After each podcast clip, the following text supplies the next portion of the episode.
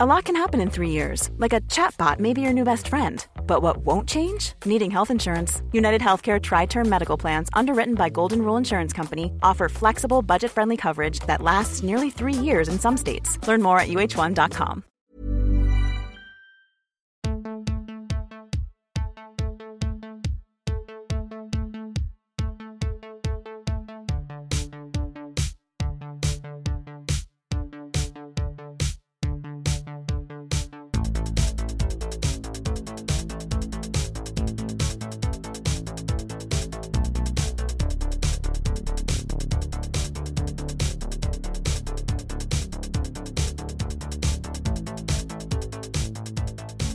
Welcome to Bad Dad Rad Dad, where we look for better dads one movie at a time. I'm Kylie, And I'm Elliot. and we're going to talk about the movies we watched this week before crowning the baddest dad and raddest dad of them all. And as always, dad is an energy, not a gender. So there's this, there's a number of things I want to talk about. Like, a number. Yeah, th- there's there's a lot of things I want to talk about. What is the you. number? Oh, I think there's like six things I want to talk with you about. Jinkies. But they're all good, Oh, except for except one. for one. Yeah. So why don't you lead us in with the bad news, and then we'll get to the good stuff. Yes, part of being a human in this world that likes media is being gutted by hearing that somebody whose art you are really meaningfully attached to is um is or has committed actions that don't morally jive with what you think a good person is. Yeah. So the latest news that's come out about Win Butler of Arcade Fire has been pretty disappointing for us to say the least hmm um, because we've talked about Arcade Fire pretty fondly more than once on this show. We've spoken about how much we've, you know, been attached to the music, how much it's been a part of our relationship and our individual lives, how meaningful it is to us. We just think it's important to say that we believe the people that have come forward. Yep. And that um, we will now be navigating a really difficult understanding of how to relate to the music that's already been created that's been meaningful for us, but it undoubtedly won't look the same. Yep. Um, and it's an easy choice to not support projects he's in in the future, including not buying tickets to his upcoming show. Yeah. So if you haven't read about it, it's um pretty awful. Yep. And there's a Pitchfork article that kind of details things pretty um, thoroughly. But if you're going to read that, you know, just read with caution because it's very upsetting. And yeah, so ooh, Yeah. that's the bad news. Yeah. Let's uh let's get to the let's get to the fun stuff. So the first thing first thing I want to talk about is just that we revealed our new look online this Oh, week. yeah, fresh new look. Yeah, very excited about it. Um yeah, we've you know, after 25 episodes, we're like yeah, like we really would we really want to get our faces out there and, you know, kind of find ways to kind of punch up our look outside of just throwing the logo out there, which, you know, the logo's great if I do say so myself. Who made the logo? Uh, I don't know. I don't know. Um, but yeah, we threw it out there, got a really great response. Um, I think that it's uh, we're it's going to be trickling out in a few other places as well. Um, TBD. But uh, yeah, no, we're really excited about that. Got a really good response. And then the next thing I want to talk about is we finished League of Their Own, the, yes. the TV show. yes. Um, I was pretty happy with it at the end of it. What do you think? Yeah, I really liked it. I, I think the one thing that could potentially be a disappointment is if it doesn't get picked up for a season two. Yeah. It doesn't have a resolved story by season one. Um, and I'm attached to the characters and want to see where they go. Yeah. But it's it's very good. It's a very gay, Yeah. Love it. uh, it's very queer. Um, it definitely incorporates more non-white stories than the original Mhm, one. mhm. um, and In a great I- way. In a great way, Yeah, and so I, I love to see it. So I highly, highly recommend. Yeah, I agree. The next piece of exciting things that came out this week is there was a 30 second teaser for The Last of Us Oh! on HBO Holy moly. that moly. dropped. I don't know, like I was always excited for this show to come out, but seeing footage of it now, it's Yeah. like probably my, mo- my most anticipated TV show that's coming out. I also felt similarly, where I was like, "Yeah, I'll watch it." Yeah. and I'm, I think, the casting of um, Pedro Pascal is a good casting choice. Like when they announced that, I was like, oh, he will be a good Joel. hmm But when I saw that 30 seconds, oh, I like, I, I have no words. Like, I don't know that I've been that excited about something based on a trailer in a long time. I agree. And I wish it was coming out today yeah. because I don't want to wait. Well, it was nuts. Like even the one line that he delivered in that trailer, like he sounded like Ooh, Troy boy. Baker. Like he sounded like Joel. It was so uncanny. And when you've played the game and you see the little sections they're pulling from, like all the reveal of who another actor is, did we know that that actor was going to be in it? I don't think so. Oh, I didn't. I'm so excited about that too. Yeah.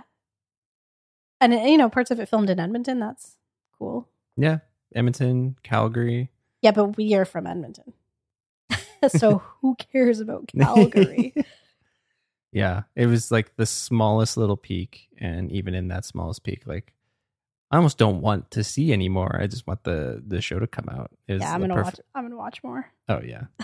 but it's a it's a really great tease. I'm really excited for that. Uh the next piece that was also really cool. So we went and saw we took our buddy Ashley to see Marcel the Shell with shoes on again this week. Yeah. And it was even better on a rewatch. Yeah, We enjoyed it even more. it's so good. It's so beautiful. The dialogue is so smart, Yeah. funny. Oh, it's amazing. The effects, the visual, like it's it's gorgeous. I think we cried even more because we knew we were anticipating what was coming up, and I Mhm. think that our heart, it just made us heart swelly even Mhm. preemptively. And then yeah, Ash, Ashley loved it, but we sent out a post about the three of us going, and we got a retweet from Dean Fleischer Camp. yeah. I mean, are we best friends now? Pretty, I think that when you that's what that reposted a means. story and retweeted, I think that means that you're like crisscross applesauce best friends. I think so too. Um, also, our Twitter is at 33 followers, up from 18. So Man, we're making progress. we're crushing it. if you want to get us three more so we can double that count at Bad Dad Rad Dad. So like over on not only are us and I'll call him Dean best friends now. But we've got 33 followers. so we're basically famous on Twitter. basically famous. I will say I'm um using Twitter a little bit more proactively. Twitter. hmm So you want to hear my hot takes about things. Um, I, up. Kylie, am the one who runs all the social media. so when you see things written 99% of the time, it's from me. You're the words, I'm the pictures. Yep. There's one last thing. This came up and I wanted to get your take on this. Oh, This is very like not related to the show, but oh, I thought that this was an interesting question. So we were doing some icebreakers with some new people at work the other day. hmm and one of my buddies uh, that I work with asked this question, and it has been on my mind all week ever Mm. since I heard it. You've been saving this? Because, like, we live together. yeah, I've been Okay. keeping secrets. So, wow, okay. It's a like it's on the surface, it's a pretty dumb question, but a very contemplative question. All right, I'm ready. Hit me. In the world, do you think that there's more wheels or doors? Wheels. Why? Just because there are. Yeah. But I mean, we're not just talking wheels on cars, we're talking wheels on toy cars, we're talking wheels on like fridges so you can move them, we're talking wheels on dollies, hmm like not dollies like that you play with, like dollies that you move things with. Like there's wheels everywhere. Yeah. And what constitutes a door? Like not a doorway, No, a door. it's a door. So definitely wheels. Easy question. Why is that troubling you? Well, I was thinking, I think what was breaking my brain, because I agree with you. I think that it's wheels. Yeah, so that's obviously right. But I'm th- I was thinking of it in terms of like a car, right? Like there's four, Four wheels plus the steering wheel, and then maybe like wheels within the engine that could be like considered wheels. Like if you, you consider like gears or cogs or like the the bits that like the like um I don't know the I don't know car stuff. The bands go around, you know. Yeah. Um, but then like the doors is the four doors, the back door, the glove Well- compartment, Not all cars have a back door. They have a trunk. That's not a door. a boot, uh, the hood. That's not a door. Why is that not a door? Because it's not a door. A door, by definition, would have a handle that you can turn. Okay. So that's why, like, I don't know which of your buddies at work asked this question, but it's not a good question. It is a good question. Well, when this recording is done, I want the names of who asked this question, singular, and I'm going to tell them it's a bad question. Asked a bad question, PD. I don't know if that person listens to our show. Probably not. But uh whoever you I are. think, I think they might. oh, really? yeah, it just roasted them. I don't think it's a good question. I'm sorry. What else is the obvious answer? Um. Okay. Let's. Apologies. I didn't realize this was such a contemplative, controversial question. I, I mean, I've just been thinking about it, but that might be my undiagnosed ADHD. Probably. um. Okay. Let's get into. yeah, we have a lot of movies to talk about. the show so let's proper. Stop, stop talking about doors and wheels and Yeah. start talking about movies. Uh, we watched five Bad Boys this week. Um, or bad girls. Or bad people. Yeah, bad ones. Yeah. Um, But but the movies ones. aren't bad. okay, let's move on. so the first movie was my mystery movie pick, and I chose the movie My Life as a Zucchini. Can you say it in French? My life as a zucchini. You sounded you sounded like the narrator from SpongeBob SquarePants. Three hours later. No, I bet like isn't it Ma vie au courgette? Wow. That's how good Elliot's if we French had a. French audience, we just lost our French audience. Yep. So it came out in 2016. It's an animated comedy slash drama directed by Claude Barras. Um, but it was written by Celine Sciamma, um, who wrote and directed Petite Maman, which is one of the, our favorite movies that we've seen recently, as well as Portrait, of a Lady, on, Fire, which is another one of our favorite movies. Mhm. I had no idea she was involved in this movie. Mm, me neither. Um, but after watching it, it's the kind of story I'm not surprised she was the one penning it. Yeah. There's a lot of writers on this guy. So um, there's contributing writers. So there's Claude Barras, the director, Morgan Navarro, Germano Zulu, Zullo. Um, and then it's based on the novel by Gilles Paris. Um, and then the English script, because it's there's a there's an English version and a French version. Uh, the English scripts are by Christian Lamont and Michael Cinternilacas. But the synopsis of this one after losing his mother, a young boy is sent to an orphanage with other orphans his age, where he begins to learn the meaning of trust and true love. Hmm, sweet, sweet.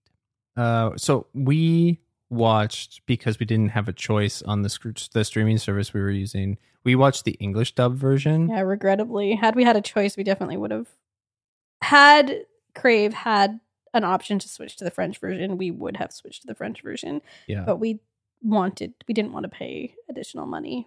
Yeah.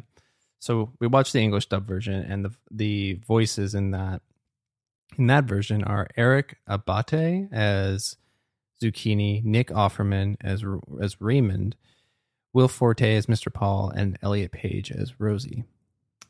So I chose this one because we last week we were kind of talking about stop motion, and we watched Mad God, and I've just kind of had stop motion on the brain, and I kind of wanted to keep riding that wave. So, uh, and this came out when this came out, I remember wanting to see it, and it's just kind of been sitting on the on the peripheries for a while, and I'm like, let's let's do this. And it was like during the week too, so the runtime was was great. I think it's just over an hour, so it was perfect for a weeknight watch. But uh, what do you think of My Life as a Zucchini? Great title. So good. Oh yeah. Like I feel like I like this has just always been on my radar because it's like who can forget that title? Mm-hmm. But I didn't know much about it. Um Neither. And I definitely, like you said earlier, didn't know that Celine Sciamma had um, been like the main writer of the original screenplay. But Celine Sciamma has this way of, in the films we've seen that she's done, simultaneously blending like beauty and despair, Yeah. like hope and tragedy, like just in in the same breath. These things are happening, Mhm. um, without it being like too saccharine or like too pat, you know, and that exists here as well. Really interesting to see it translated into like I think this film is for kids, Mm-hmm. especially considering the runtime. Like if I have a complaint about this film, it's that I think it's too short. Mm. Um yeah. I think it you know, it's it's set in an orphanage and we kind of just learn about why these kids are here in really quick ways. Like we get little glimpses of why they're there. Mm. And so I think that it honors honors probably the wrong word, but it doesn't hide the trauma and tragedy that exists in all children's lives. hmm Um, but this is ultimately like a happy, hopeful story. Yeah. But I like as I was watching it, I couldn't help being like, how realistic is it that there's like a good orphanage? Mm. like, does that does that exist? Where like kids are put into an orphanage and like everybody there is loving and caring and they're a family? I mean, Does that exist in the world? I mean, I th- I think that we are so accustomed to just from movies and books and just pop culture storytelling that if you're in an orphanage, it's just the worst of the worst. Yeah. and that everybody's cruel. All the adults are cruel. Uh, all the kids are doinks to each other. But I like to, I like to optimistically think that there's at least one orphanage out there where the adults give a shit and that the kids kind of form their own little community Yeah. together. I mean, I guess to a degree, short term 12 is kind of like the realism version of this. I read a review that was like, "This is the kids' version of, Of short term short-term 12. 12? Yeah, and this is a kids movie. So like i felt like it did a really good job of not shying away from the fact that these kids have experienced some pretty heavy tragedy. Oh yeah, well also because it's a kids movie not exploiting that or like being too graphic about it. Um but i did feel like i wanted more of an understanding of all of the characters and particularly the character raymond. Right." like I kind of didn't understand where his motivations came from. There's like a brief scene that kind of helps understand, but I, you know, there's this bond that's formed between Raymond and Zucchini that like we don't get a lot of context or backstory for why it exists, and we're just kind of meant to go with it, which again maybe is just like the nature of a movie made for kids. Yeah. Where like maybe kids don't want these like extensive backstories. I don't know. But I did feel like I, I could have used a little bit more Mm-hmm. about all of the characters. Yeah, yeah, I think that that's fair. Um, I, I mean, I love character driven stuff, so Mhm. I always love if we're able to get more context, get more characterization, get more background. I think that's great. But I think for this condensed story that they Mhm. wanted to tell, I don't feel like they dropped the ball necessarily. No, I don't either. And it all still works.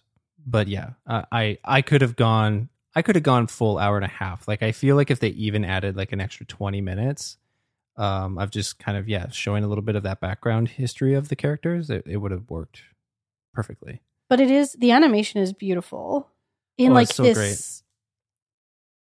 like way that you wouldn't necessarily think is beautiful. There's this scene where they take a trip. hmm That is possibly one of the most beautiful scenes I've ever seen in an, an like a stop motion animation. Just in when you combine the plot with the writing with the animation, it's it's really beautiful. hmm Um, and I think that it does do what Celine Sciamma does so well, which is like nail those small moments of both sadness and beauty that exist in the world, and like simultaneously. Is I'm I'm assuming we're thinking of the same one, but I- it's like the one image that'll probably stick with me from this movie of just it's all of the kids standing there, and then we just kind of linger on them for a while, Mm. and they're look they're looking at something, but we linger on them for so long that you're kind of able to look at each of the Mhm. characters' faces and get kind of a glimpse into what each of them are feeling because I feel and it does such using claymation they're able to convey so much emotion in the faces of each of these characters witnessing this moment it's it's incredible and just this is why I love stop motion animation and claymation when it's just when it's just like slam dunk done really well.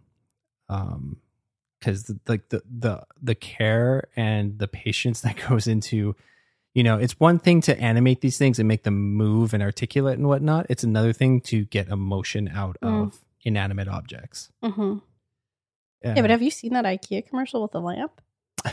yeah that's, that's classic that's great that's that's great advertising Mm-hmm. um but i agree too i, th- I think you were saying like this is also for me slam dunk celine sciamma storytelling Mm-hmm.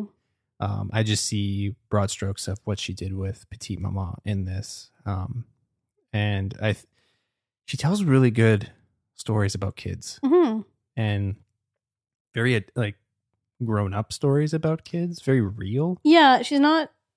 She has respect for the experience of being a kid and doesn't diminish it or look down on it Yeah, and think that children are lesser than adults, right? Mhm. But neither does she. Um, what's the word I'm looking for? Like you know, there's some films that like they're so so schmaltzy about childhood, where it's like, oh, childhood is so amazing, and she doesn't do that either Yeah, where she like um puts childhood on a pedestal and like makes it this untouchable thing of like it's so perfect and you're never the same when you're you know out, once you're out of that like Mhm. she just has this respect for the experience of being a kid and the highs and the lows of it yeah. Like, and there's characters that kind of start off one way, and that you kind of think that they're one kind of person, but then they evolve and they get a little bit more backstory. You kind of peel back the layers a little bit, and they actually become like some of like my most liked characters in the Mhm. movie. And yeah, there's there's just complexity there, and there's Mhm. care, and I love that. I think it's so nice. Um, I feel like what this movie did really well too with these characters, like especially like the kids uh, within the orphanage. It did a good job of kind of depicting keeping your feelings inside and just kind of internalizing things a little bit more. Like there's as a bad thing uh no, just like as something uh, like these kids are kind of going through obviously difficult things in their lives and difficult scenarios, situations, living situations. And uh they're kind of just inter- you can kind of see again in them that they're internalizing that and I, I just relate I just relate to but that. do you think the film suggests that that is a strong strategy for coping with difficulty Nope. I'm I'm just saying like I again I think just in the I think in what's conveyed in the animation and in the characterization of these characters that they're very like they don't talk about this stuff. They they just Mm. internalize everything. Gotcha. You're just saying that like it you relate to the depiction of the difficulty in talking about your emotions. Exactly. Gotcha. Yeah. You know, I feel I mean at least for me, you learn to do that as a kid. Mm-hmm. And then You have to unlearn that as an adult if that's something you want to do. Yep. Um, and it, it's something I'm working on. That's for sure. but like I, I, but I also feel like it does a good job of these kids kind of dropping the kid exterior and revealing some like deeper thoughts and emotions in there too. I just like I don't know, just they they absolutely nailed the just making these pieces of clay so emotive. Uh, Mm. and I'll just kind of run that point into the ground because I, it just like it really resonated for me in this. Yeah, I wish that we had watched it in French though. I agree. Um, yes, there, yeah, there was also like a post credit scene, but they didn't bother doing an English dub of it. Yeah. Do you um did you look up what it was? No, I didn't. So it was the audition for the um French actor who voiced Zucchini. and they just like animated. they it? animated it. Oh, that's yeah. great. I love that. Um, and that- when they did that, they, they like it plays on the film, but there was no dub or subtitles for it in English. I realized that I cannot understand French as well as I thought I could because it spoke way too, like when it's in a a kid in like the kid voice speaking like not necessarily you know French designed to be understood in an academic setting right. Yeah. and it was so fast. I'm like, I heard the word divorce. That's about it. And I was I was looking up stuff about this. This was shot in over two years. It Yeah. took two years to make. Like, Stop motion, man. yeah, I I just to like actually stop and think about that. Like when we were talking about Mad God last week, and that it's kind of it's been being made since the '80s, and then this like somebody like people chose to dedicate two years of their lives to like this thing that's just over an hour long. hmm Um, but yeah, I just I I have so much respect for that because it just feels such like such a labor of love kind of thing, and you gotta gotta give them props. Um, but yeah, uh, I quite enjoyed this movie. I thought it I thought it was great. There was some things that it wasn't like a total slam dunk for me, but I I didn't hate this movie. It was it was a you good time. said that's so weird. You liked this movie a lot. I did. So why did you say I didn't hate this movie? It makes it sound like you barely liked it. I I did not barely like it. I did like it. Quite a bit. I know. You're really, really being long winded with your life as a zucchini. No kidding. Oh, okay. What? How did it make you feel? It made me feel sorrowfully warm. Hey, that's really nice. Yeah, it just it just made me feel a range of emotions while I was watching it. Um, and that's kind of my the favorite my favorite thing when watching movies is something that can make me feel a bunch of different emotions throughout the whole story. Yeah, and then when you revisit it, depending on your current state, you'll tap into some of them more intensely than others. Yeah. Yeah. Yep. No, exactly. All right, your turn. So it was my turn to pick a movie, and it was the night before I returned to work. Mhm. So I was like, I want to think about what I want to watch. How do you want to send off Sen- Summer Kylie? How do I want to send off Summer Kylie? And so I decided to pick something that I know I really love, but hadn't seen in a really long time. I don't know if you and I have ever watched this movie together, No. which means I haven't seen it in over 13 years. I picked the 1986 movie Stand By Me. So it's classified as a drama adventure. Mm. Interesting. I would add comedy into that, but whatever. um, directed by Rob Reiner, otherwise known as Jess's dad from New Girl. Yeah. Um, written by Raynold Raynold, okay, Gideon and Bruce A. Evans, but it's also based on a novella called The Body by Stephen King. If you haven't seen Stand By Me and you haven't heard of Stand By Me, the synopsis is that after the death of one of his friends, a writer recounts a childhood journey with his friends to find the body of a missing boy. It stars Wil Wheaton as Gordie Lachance, River Phoenix as Chris Chambers, Corey Feldman as Teddy Duchamp, Jerry O'Connell as Vern Tessio, and Kiefer Sutherland as Ace Merrill. I loved this movie as a kid. Mhm. Like as a like later elementary and then like into my preteen and teen years. I've seen this movie so many times I couldn't even tell you. Um, I've also read the novella more than once. Um, and I I wanted to revisit it and see what I felt of it at this point in my life. Um, what did you think of our revisitation to Stand by Me? So I was kind of I was kind of thinking about this after we watched it. Um I discovered this movie on my own. Like it was just another one of those movies where it was on TV or something like that Mhm. and I just sat down and watched it and I rewatched it many times over the years. Like and it's I was kind of thinking about the fact that I discovered this on my own. Nobody showed it to me and it's not a kids movie. I mean, is it not a kids movie?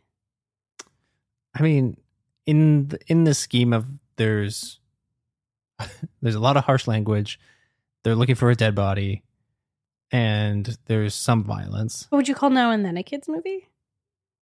Again, like no, it's like a it, But I don't think either of them are necessarily for adults. I mean, they are. They they certainly are, but I don't think like that's the target audience. I think it's more teen, and I was watching it like Mm. way preteen.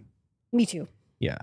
But I was thinking about this because there's so many movies, and we've talked about this on the show, or at least I've talked about this on the show, of how I watch so many age inappropriate things Mhm. growing up because I just discovered them on my own, or we own them and I like the the cover art, so I just throw on a VHS or whatever. Mhm. But I'm I I started wondering, and I want to ask you: Do you think kids are doing this today? Like, just you know, especially now post pandemic, when so many more kids are maybe at home or their parents are at home all the time, they're maybe a little bit more present and you know in control of what kids are watching. Do you think that there's fewer instances of kids discovering things that maybe aren't Mm. age appropriate on their own? I mean, I think it's kind of like a it depends on the parents because I think it's never been more accessible to find things because of Netflix and Yeah. you know, like I sometimes think when I hear what my students are watching that if it's on Netflix they'll see it. you know, and all of Yeah. a sudden like everyone's talking about 7 and it's cuz 7 was just added to Netflix and it's like, "Oh, Yeah. like you know that kind of thing but if the parent i also think it's never been easier for a parent to like be on top of what their kids watching Yeah. so i think it just depends on if like the streaming accounts and like phones and all of that are parent controlled or not That's just it. Like it with I feel like fewer and fewer people are collectors of physical media. So it's not like kids can just grab a DVD or a Blu-ray that they like the cover of and throw it on. If a family or a household only has streaming services and the parents have them all locked down, there's I've there's probably little chance for that kind of discovery or, you know, you know, kids figuring out that maybe they do like horror at a younger age. Well it depends because like our niece um who's 10 and a half or like close to 11 I think there's parent controls on her Netflix account, and like she found Full House on her own and like became obsessed with it, completely independent of anybody else. Mhm. So I still think like even when there's parental controls on things, it's not like they can only watch SpongeBob SquarePants and Paw Patrol, Yeah. right? Like uh, Stand by Me might not be on there. There's a lot of swearing, Um, yeah. But I don't know. I think the one thing that I think is interesting is if there are whatever no parent controls and you can just scroll Netflix and find it. I feel like you there's a harder task on the movie to like appeal to somebody when they're scrolling and then appeal to them in what it says on the like little thing whereas I feel like I discovered a lot of stuff because I was like bored in the summer or on the weekends and I was just sc- like going through channels and it was like Mm. what was literally playing. Like that's how I saw Rocky Horror Picture Show for the first time where I was just like, "Huh, interesting title and there's nothing else on TV." Yeah. right? Well, I- Whereas here you've got like hundreds and hundreds and hundreds of things to choose from. Did this one thing catch your eye when you were scrolling through Yeah. it? I guess, I guess the yeah I I did that too and the the I guess the equivalent of the time would be me going to the video store and just like walking around the video store for like an hour looking for a cover that bunch of your eye. yeah, a bunch of stuff that I might but even then in. there's less the amount of options in like a blockbuster or a vhq is less than the amount of options on netflix. Yeah. So there's just so much and i mean a more enjoyable process though going to the video store I would say. No i think so too. I don't know. I, that is a question we would have to i i students are in the classroom on monday i'll ask them Yeah, I mean, uh, we're not parents. We don't we don't know what No. it's what it's like to you know parent kids and be in control of what they're viewing and not viewing. But I was just kind of thinking about that. Just you know how I wasn't, you know, not that I had like free reign of anything. Like my parents shut stuff down down at certain points, but um, yeah, I was just you know my my curiosity led me to be the movie lover that I am now, and I'm wondering if if that's still happening and how that's oh, happening. oh i think kids. for sure it's still happening Then I guess more so how. Yeah. And if it's still happening at younger ages or at older ages, because yeah, you're right. Like our our niece, she's just over ten, but she's seen all of Stranger Things multiple times, which i'm pretty sure she's watched full house like over a dozen times yeah, in its entirety and like has watched all of the simpsons yeah, or like almost all of the simpsons because it's on disney. So and I, and I don't think any i don't think her dad sat her down and was like let's watch the simpsons. So i think it's it's definitely still happening. Um, and then you have that on the other hand like i know that my sister showed her now and then like many years ago so Yeah. yeah, I don't know. Uh, this is taking up more time than, than I wanted it to because there's lots of things I want to talk about that are more personal. Sorry. the, the, uh, so getting back to Stand by Me, like I mean, this movie's iconic. Like uh, it's it's such a great story. I, I love this story. When it was so funny, I I looked up when I was looking it up on IMDb the poster. I didn't. I, I don't know if this is like an alt poster or if somebody made it, but the the poster is pretty iconic. Has a kind of like this co- iconic landscape on it. But it has like this big quote above it, and the quote that they pulled from the movie is, "If if I could only have one food for the rest of my life, Uh, that's easy. Pez, cherry flavor Pez, no question about it. I and I love that that's the quote that they put on the poster. It's on IMDb. Yeah, it's like the it main poster that they have up there. Like, what a great quote to put on the poster. Oh poster. no, that's that's that's the poster. it's so funny. Yeah. Like I think I think I I think this movie has meant more to me than it has to you, perhaps, or just. So here's the thing. Here's the thing that like your your big long question about yeah. is getting in the way of me wanting to talk about in me picking this movie is how much Stephen King means to me, Yes. which is not something that exists for you. not not in the same way. No. No. What can you say about my relationship to Stephen King? Um, I think that he's just been like a really important writer and like a like uh, is it fair to say like he's like a comfort food writer for you? Like you could Yes, but I think he's a good writer. yeah. Like I I think people who denigrate him and just like dismiss him as a popular writer are jerks because I, you know, I'm somebody that likes to read the like literary stuff. I think he's a phenomenal writer. I think he has some real stinkers out there, but you can't write that many books and also spend like all of a period of your life on cocaine without writing some stinkers. But his like his imagination is incredible. but it's so interesting because he so again i i have liked stephen king since i was too young to probably like stephen king Mm-hmm. i think i read the shining when i was like 10 Mm-hmm. and i read it before i was in junior high like i i was really young for reading him and so that was peak age to like be obsessed and learn everything you possibly can about a person Mm-hmm. I I think it was one of the first times we moved. I found just these like sheets and sheets of paper where I just like wrote down every Stephen King quote from like a book that I liked. Mm. And it was like dozens of pages of me just like writing out quotes from Stephen King books. like I was I was obsessed. And one of the things that he says is that he he feels like he is a archaeologist excavating stories that already exist. Mm-hmm. and you know as a i teach creative writing and i've had students tell me this like that's how they feel like these characters exist outside of them and they're just bringing life to their stories. And then i have other students who say like no like these feel like creations i made. And i've always been more on that side. And granted i don't write a lot of fiction. I write more creative nonfiction. But i've always felt like you know i'm taking my own stuff and making it but he has always said like he just feels like these ideas come to him fully formed and like he's just collecting them and putting them out there Right. but man, he's a good writer. Very His good. stories are so good. And I think, you know, people sometimes forget that something like this or something like The Green Mile or Shawshank are Stephen King because they so associate him with horror or with the supernatural. Yeah. And he's written some really grounded, really powerful stories. And I think what Stephen King gets so right in everything that he does is that feeling of, you know, speaking about that feeling of being a kid, of feeling powerless Mhm. and also limitless at the same time Mhm. right he captures that so well um, if you come to our house and you walk around a bit how will you know that i really like stephen king just the amount of Stephen King books that you have in our library. and they have their own little shelf yeah. i have literally no rhyme or reason to how i organize i think we have um four bookshelves in the house Mhm. Uh, I have no rhyme or reason to how I organize them. They are not color coded, they're not genre coded, they are not alphabetical by title or author. But Stephen King gets his own shelf, Yeah. and it is like quadruple stacked. Mhm.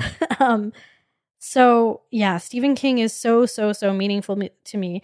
Now I also know both in this film and in his writing, especially his older writing, he uses a lot of like racist, ableist, homophobic language, and then that comes out in the movies, especially made in the seventies and eighties, which is always just like, oh man, Mm-hmm.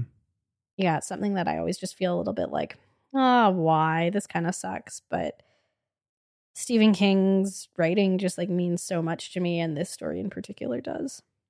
It's uh it's interesting too cuz uh yeah, while I don't have the same relationship relationship with Stephen King and his work, I feel like I have a, a sort of closeness with him in that growing up my mom almost Yeah. exclusively read Stephen King. Yeah. Like I remember very vividly there was always a Stephen King book that was out that was being read Yeah. by my mom. Her and I have definitely like bonded over that. Mm-hmm. Like I remember, like I've read a little bit of Stephen King. Like, I remember in fifth grade, my mom had the serialized books of The Green Mile, and I remember taking those to school and reading those for like my reading assignments or whatever. Yeah, I'd be bringing Stephen King books to read in junior high, like for when I finished an exam early. Um, yeah. But like, so many good ones. but I, you know, whenever I I watched a lot of the based on Stephen King movies growing up too. Like, there's you know, and yeah, again, they're not all great. Um, I think that there's kind of this holy triumvirate of Stephen King adapters. We we talked about this when we were Mm. watching it. Rob Reiner. Frank Darabont and Mike Flanagan. Yeah. Um. And I think what they all have in common is like a deep respect for the original material and for King as the creator of that. I read, I always get my trivia from IMDb trivia. Um, this comes from that, that after Reiner screened the movie for King, he saw that King was like visibly shaking and wasn't speaking. And then King left the room. And when he came back, he said that that was the best adapt- adaptation of his work that he had ever seen. Yeah. And then I recently listened to um, Eli Roth's History of Horror podcast with Stephen King, where he said he feels like the adaptation that best captured what was in his mind when he wrote it. So, not like his favorite adaptation, but the one that best related what he was trying to convey was Misery, which is also done by Rob Reiner. hmm So, yeah, I think that all three of those creators just have a respect for the original material and like involve King in the process and, you know, let him have a say before it's finally out to the public. hmm Yeah. Um, and like, I, yeah, and there's like other adaptations by other directors that that we love. Like, I, I won't go through the ones we love, but I think of the adaptations, like those three have had multiple films that they've adapted from Stephen King's work that have Yeah. worked really, really well. Yeah, agreed. Yeah. Um, and I feel like Stand by Me is so important. Like, you, I, you don't get Stranger Things without Stand by Me. No, I feel like, you know, when I think about that kind of type of movie where there's a group of kids going on an adventure, but there's also a darkness to it, hmm it's not the Goonies or what's the other Corey Feldman one? Lost Boys. Yeah, well, I guess that's not quite the same thing because that's more about adults or like teenagers than it is about kids. But I'm thinking like a group of kids like going on an adventure together. It's like what else was coming out around the time of like the Goonies? But I don't know, whatever. Movies like that. It's it's now and then in Stand By Me that have always stood out to me. And I think it's reductive to just say that they're like the girl and boy version of each other. But in each of them, they're like hyper realistic. Like there's not this like supernatural element to it. And yet both of them have this like dark journey at their core where now and then they want to find out how this boy died. Hmm And in this one, they're going to find the dead body of a missing boy. And I remember being a kid and having like a bit of a fascination with like that darkness that exists in the world, like the the idea that a kid can die young, the you know, like all of that being kind of fascinating and exciting. And what both of these movies capture so well is that when you're faced with the actual reality of it, it's incredibly sobering. And it's like that's both now and then and Stand By Me capture so well, like the idea, the archetype of like loss of innocence as being tied to like that moment where you realize that all of these things that are fun to thought experiment and think about in reality are like really incredibly sad. hmm And both of those mo- movies have like a moment like that where it's like, oh, this isn't the fun adventure I thought it was. Mm it's actually like the world is cruel and difficult and sad and and they're learning that along the way and they're having these realizations along the way culminating in this moment where like finding the dead body or finding out how the boy was killed or how the boy died are like it's not the fun and games they thought it was right Yeah. But like movies like those, like E.T., things like Stranger Things, why do you think we like the have this enduring fascination with it. like it why do we love it so much? Well, I mean, I think it that particular like where they're capturing, you know, season one of Stranger Things and like Stand by Me now and then where we're capturing this like late elementary time of like you're on the cusp of like independence, but you're not quite there yet. And you've still got that ima- imagination and all of that. I think a lot of us just want to like sit in that time. And what's cool about Stand By Me to me is that I related to it when I was the boy's age, and I related to it as a teenager, and I relate to it now. hmm But all in, and same with Now and Then, which we'll probably shouldn't talk about too much now because eventually we'll actually watch it and talk about it yeah. but like watching it this time you know I, I didn't feel the way i did as a kid where i'm like i want to go on adventures like those boys i really related to like the frame story of the writer where like you think back on this like you know this time where life was really hard because you're a kid and you don't have the power to do the things you want to do or the independence to do the things you want to do but you also have or at least I relate to what this film suggests you that kids have, which is that like idea of like the potential of everything around you and like everything still ahead of you. Mm. And there's this like wistful loss of that, right? And I, you know, I, I relate to that character thinking back on that time. It's, it's sad. Yeah. And of course, this film has this like deeper sadness because of the loss of River Phoenix. Yeah. like that's just now baked into the emotional experience of watching this movie is knowing that River Phoenix died so young. Yeah. No, you're totally right. Like you can't help but kind of feel a little bit sadder when he's on screen because he's all- everyone is great in this movie. Yeah. The characterizations, uh, like you know, we t- like talking about my life as a zucchini. Like they do a good jo- a great job here too of just using. They don't need a lot of time to delve into full on backstories of everybody, but you get who they are. You get these little glimpses, right? like even in the first scene where you see all four of the guys together Mm-hmm. in the treehouse, Mm-hmm. You get everything you need to know about who these four people are. And that to me comes from King. Like Yes. he wrote those characters so well. This is one of those adaptations that's like pretty darn faithful to the original story. And yeah, like these characters, there's a sense of who they are. Um it's it will never not be funny to me to watch these like young boys swearing.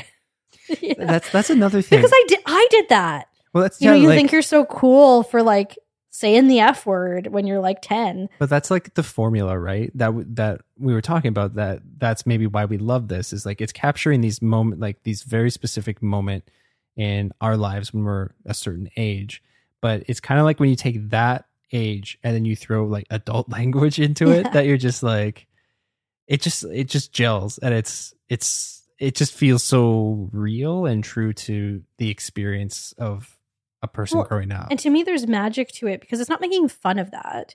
no, And so when you're that age, you can like relate to it and be like, yeah, I'm like that. But when you're older, you can kind of laugh at it and be like, oh my goodness, I was like that. yeah, yeah. right?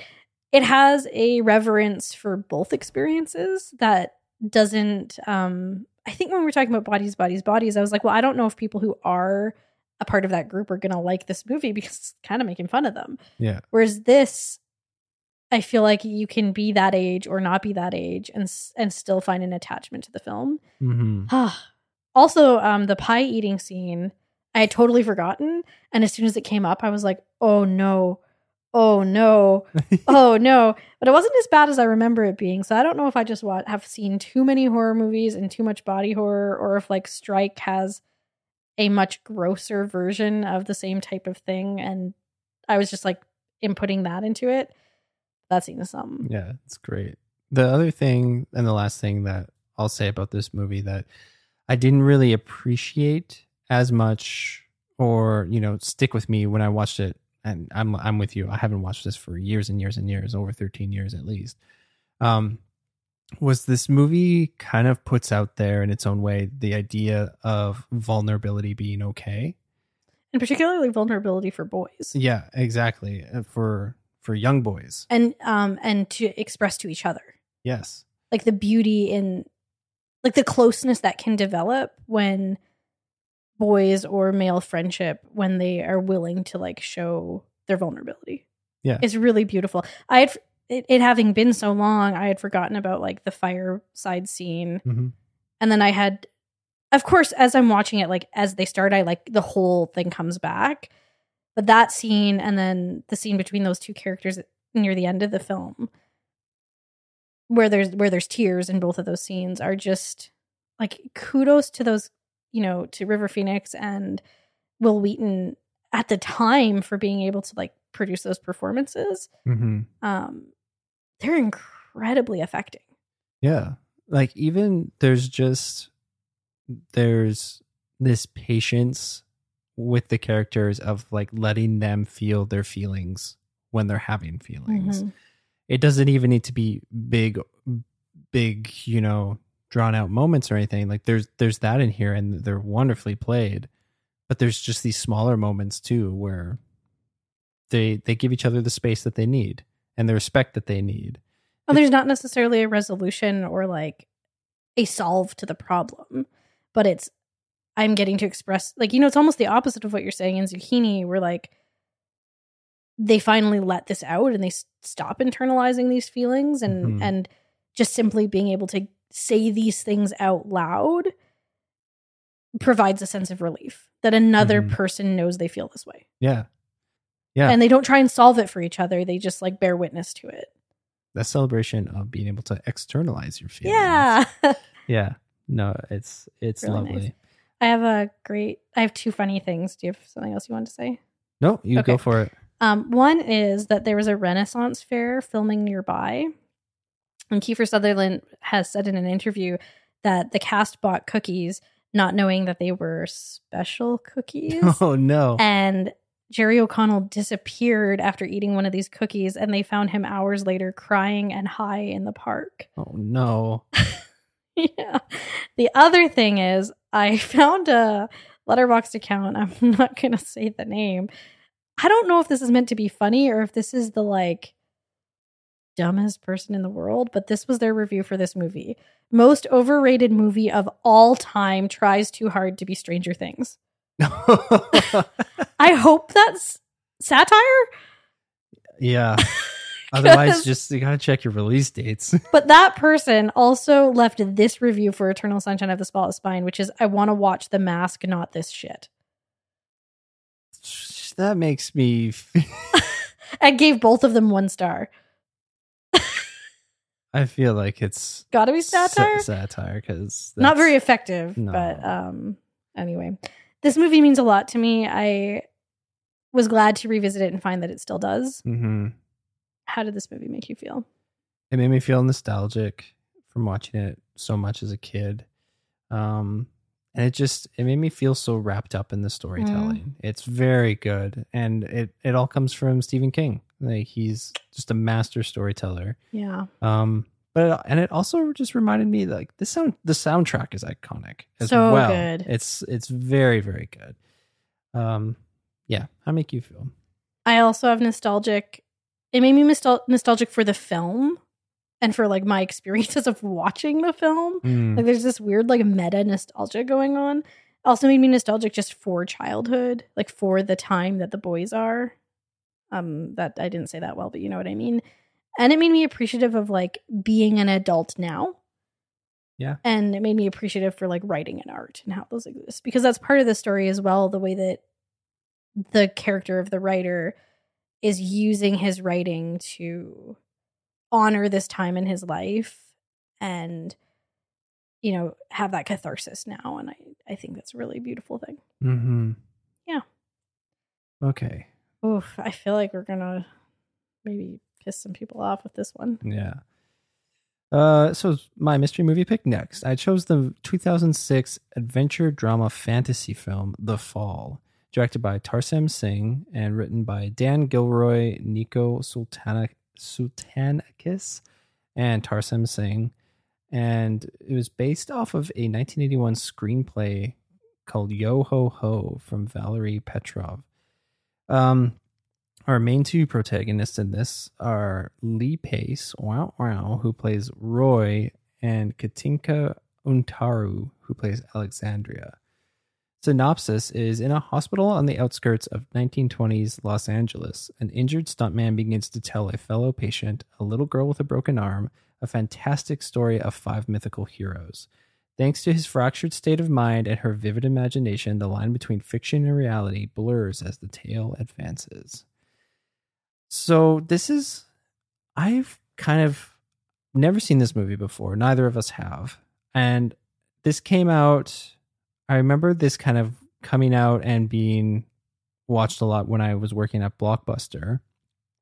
And I, I've always kind of held it in high regard as like, this is an amazing movie. I know a lot of people love this movie and just think it's like an incredible feat of filmmaking.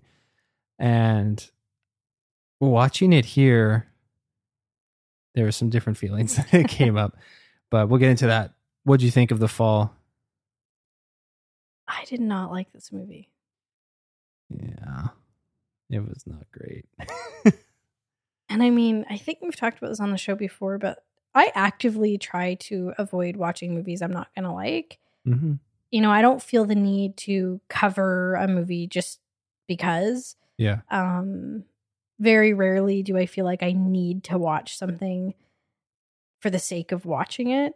And so I think, you know, on this show we tend to skew pretty positive because hmm we tend to not pick movies that we know we're not going to like. But like you, I had thought I would love this movie. hmm I've heard so many things about it, but honestly, it just made me pretty uncomfortable. Yeah. They really try to sell it to you. Like right off the bat, it's like presented by David Fincher and Spike Jonze. So But it's interesting because I read that they had absolutely nothing to do with this film. They were just like, yeah, you can put our names on it. to help Like- you sell some tickets. Yeah. So even that feels like, honestly, this whole film just feels gimmicky to me. It feels, I said this right after it ended, it feels like a product of its time. It does. It feels very 2006. And there's a part of me, and I think I said it when we watched it, where I'm like, I bet you if I had watched this in 2006, I would have loved it. Big time. Oh, yeah. And It has a bit of a Quentin Tarantino. yeah, like it's just, you said when we got to the end, and I totally agree with this, that there is a better story here. Mm-hmm. but I, yeah, I just feel like it's overthought. It's trying to do so much. It, I remember it just being just like applauded for being like traveling the world and shooting across across so many different uh, locations and and whatnot. I'm like, you didn't need any of that. There's such a good, smaller, more intimate story that could be told more succinctly and much better and have more emotional heft in my eyes if you just cut, trimmed all of that other stuff out. Well, and that's why it feels gimmicky to me. Like we're just supposed to applaud this movie because it's filmed in so many different countries, and it wants a lot of ooh ah from us. and in at what point does that become kind of exploitative to just like pop Mhm. into a country to say, "Hey, I filmed in Egypt," Yeah. and then pop out, you know, without actually because I found the depictions of people, cultures, places really reductive. Yeah. And then the, you know, when I was trying to read up about it afterwards, because I actually am not seeing a lot of criticism of this. And maybe it's because it's not as widely watched and, and it's a little bit older. Like, I think if this came out today, it would be lambasted. Um, Mhm.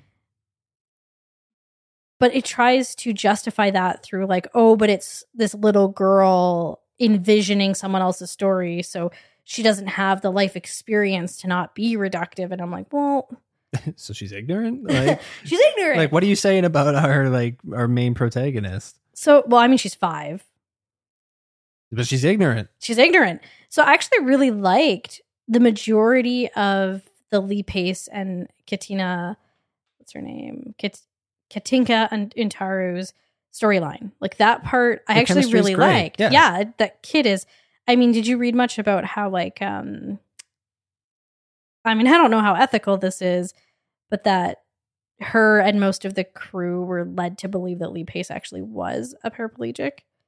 And so like they No. never saw him walking.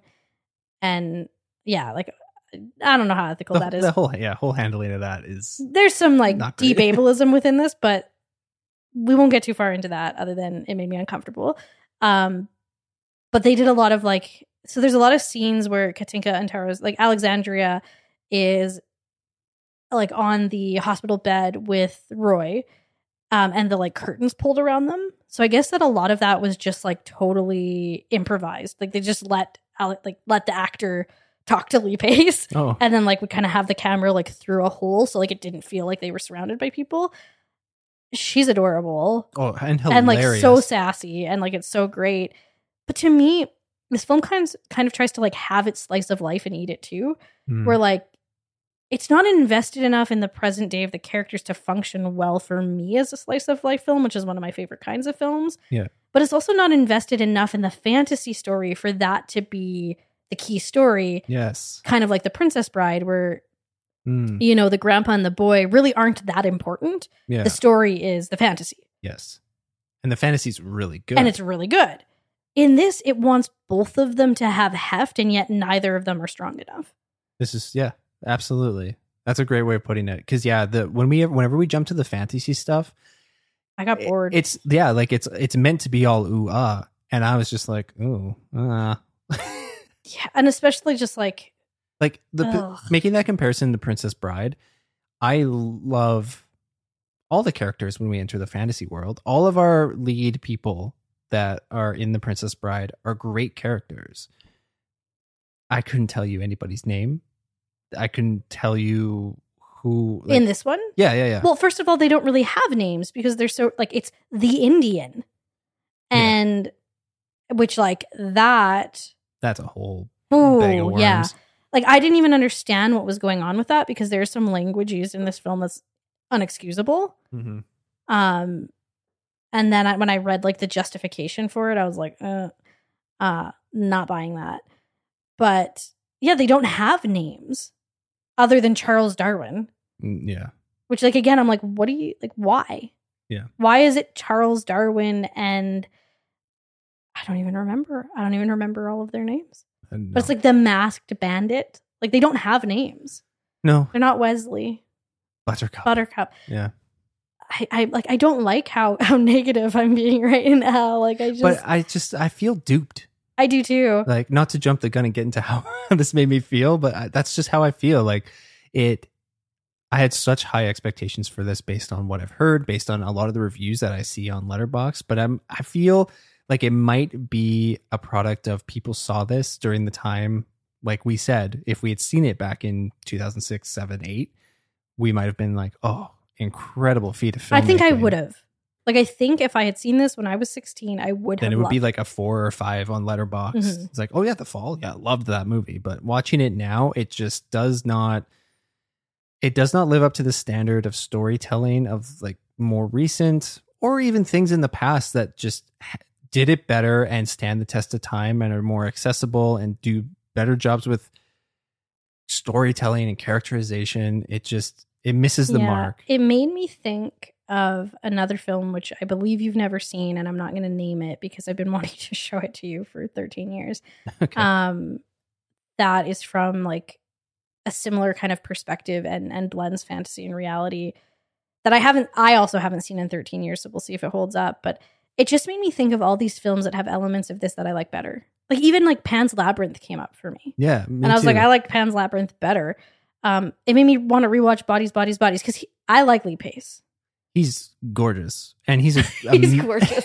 he's an amazing actor not, not to reduce him to his body, body, body. No, he's a great actor. I love. I yeah, love I mean, him. we liked Pushing Daisies independent of each other. If you, the listener, has not seen *Halt and Catch Fire*, the TV show, please invest the time in it. it is one of the it is one of my favorite TV shows I've ever seen, and not enough people have seen it. hmm Um, with Lee Pace and Mackenzie Davis, who like it's a bisexual's dream. Like, And like if, and I feel like each season of it is a little bit different. Like it evolves as Oh, it so goes good. on. So it's worth sticking it out. It's it's amazing.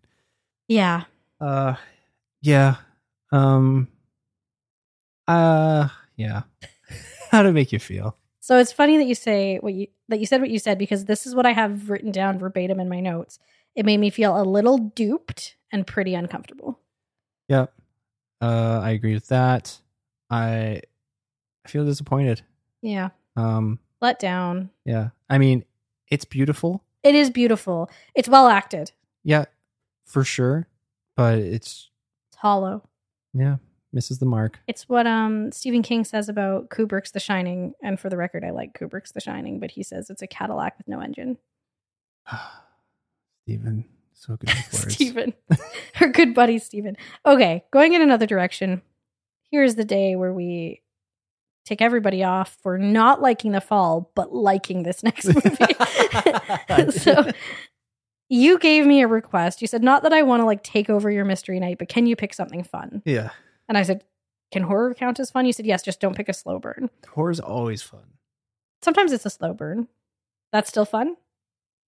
Yeah. Okay. Horror is always fun. I'll take I'll take a slow burn horror movie over the fall. Any horror movie over the fall. So I picked the 2012 remake of a 1970s film called Maniac. It's a horror slash thriller, but I would probably just call it a horror. It's directed by Franck Khalfoun, written by Alexandre Aja, who's like done a couple things we've seen, and Gregory Levasseur, and it's based on an original film by Joe Spinell.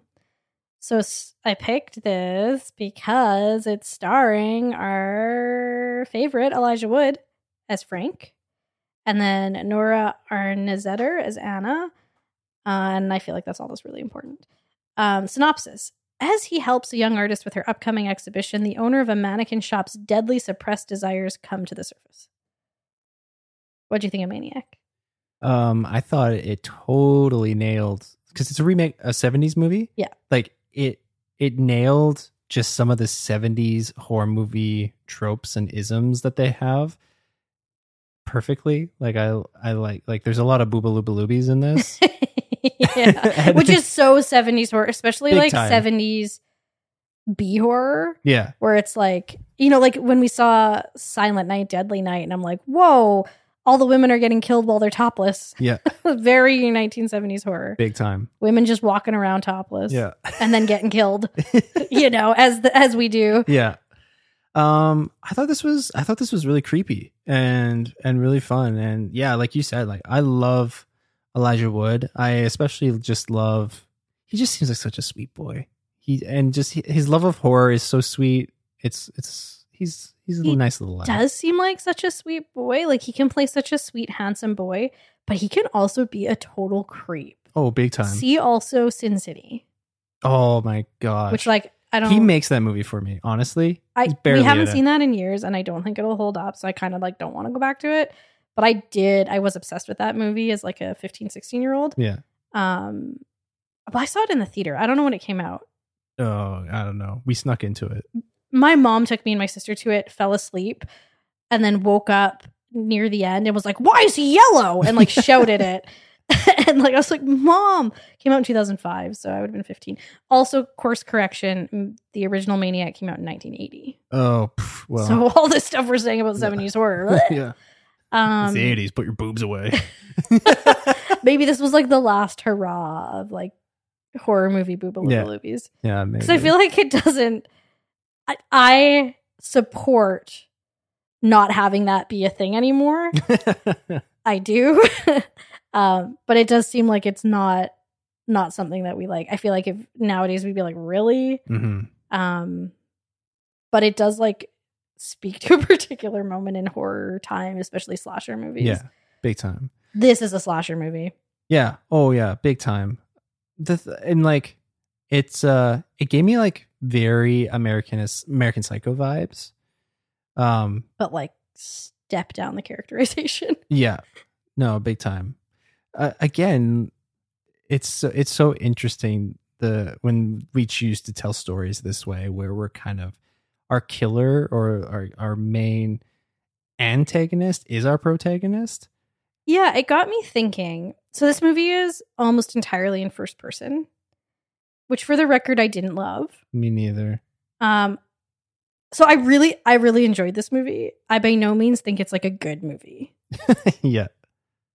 Like I think if you if you aren't somebody who just like likes slasher movies and likes gore, probably not going to like this movie. Yeah. Um, but in terms of somebody who's just like, yeah, I like horror, I like slashers, it's pretty fun. Yeah. So in terms of the first person, again, we're kind of we kind of did a sacrilegious thing, and we saw we haven't seen the original Maniac, and I picked this for us. But we watched a trailer for the original Maniac, and it's also been featured on Eli Roth's History of Horror, the TV show. And I do believe the first one's also in first person. Now, I don't really know what function the first person serves. Like generally first person like in film it's meant to like put us in that person's shoes. There's a couple moments where the film isn't in first person, but it isn't in a dream or fantasy sequence and I was like so why did we switch? Hmm. Like, it was a little unclear. And I think like my favorite use of first person that I think is used strategically and minimally to effect is in Black Christmas.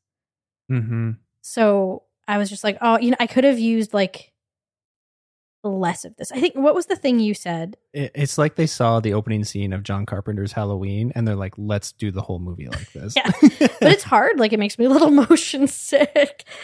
You Yeah. know, all that stuff. No, I agree. It's it's not my favorite device that's used, and you kind of said like it's not even. It kind of surpasses first person and feels like second person. a Yes, because bit. we are him. Yeah. But then I didn't. I don't feel like the film really tried to make us empathize with him by putting us in his shoes, or even make us uncomfortable by putting us in his shoes. The way that like I feel The Last of Us Two, the video game, does that incredibly well. Mhm. by using the device of like you are the character Mhm. to make you question the choices you make when you play video games Mhm. in like a funny games kind of way. Um so like all of the devices it uses I was like ah like I don't feel like they have any like elevated cinematic effect. But the gore is great. Mhm. The special effects are pretty good. The editing's a little bit cheese. Yeah, yeah. I- I have a Um, quick question for you, just yeah, to jump course, back to yeah. perspectives.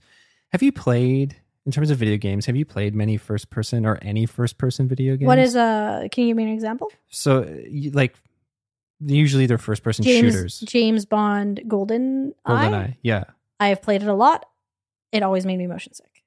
But I'm, like where you can only see the hands. yeah, So Last of Us isn't considered that. that'd be like third person. Okay. I was I was just kind of curious, like I haven't played a lot. I, I've like my high school the, this person I was dating in high school, I like went to like a LAN party that he was doing for Halo with like some of his friends. And then I was like really bad at it. And then he was mad at me for being bad at it. So then I just started jumping off of buildings just to like I was like, well, now I'm not even gonna try to be good yeah, because why am I here? Yeah. Um, that's actually like that just kind of made me think, and I'm sure it exists, but I can't think of any first person video games that aren't just shoot 'em up games, uh, and have kind of a little bit of a deeper. Like I feel like I'm sure they exist. like I feel like first person, the intention might be whether it's film or video games has the intention of like wanting to put the viewer or the player Into into, the the, person's shoes whereas I feel more of a connection when you see the character. Well, it's interesting because as a person who teaches English literature and creative writing, when I talk about second person, which to me serves the same function as a first person film or video game, Mm-hmm. you know, to read an entire novel in second person would be pretty awful. Mm-hmm. But a short story or like a section of a text, you know, I talk to my students about that, about like what's the effect of using it and like, is there a reason behind doing it? Because at certain points when I'm watching this, I'm like, whoa, like I'm losing the story because I'm just like so. Like it actually, to me, having this in first person made me like really detached from the character of Frank Yeah. which like maybe that was the intention. I don't, I don't, I don't know that there is intention here, other than like to make a fun horror film, which like thumbs up. Yeah. Um, yeah, I don't know. Yeah, I, don't- I don't know. I don't know either. But in terms of Maniac, I agree. Like the practical effects are awesome. Uh, Yeah. I think I think that they're again just like really innovative with some of the some of the gore that's in here, um, and also like really smart camera work because we are first person, and you know they paid the money to get Elijah Wood to be our lead, so you got to show Elijah Wood on camera. How do you do that? Through reflections and mirrors. Um, so you got to do some really clever camera work to make it seem like you're actually Elijah Wood looking dead, dead center or dead straight ahead into a mirror when Mhm. clearly it's a camera that's looking into a mirror. Mm-hmm. So the kind of visual trickery that needs to happen for us to feel, quote unquote, feel like we're Elijah Wood, you know. uh, but I think it's done really well. I think Yeah. I think it's really smart. I think um, also like the mannequin of it all is pretty creepy and fun. And like, it I think they could have gone creepy. further with it. Yeah.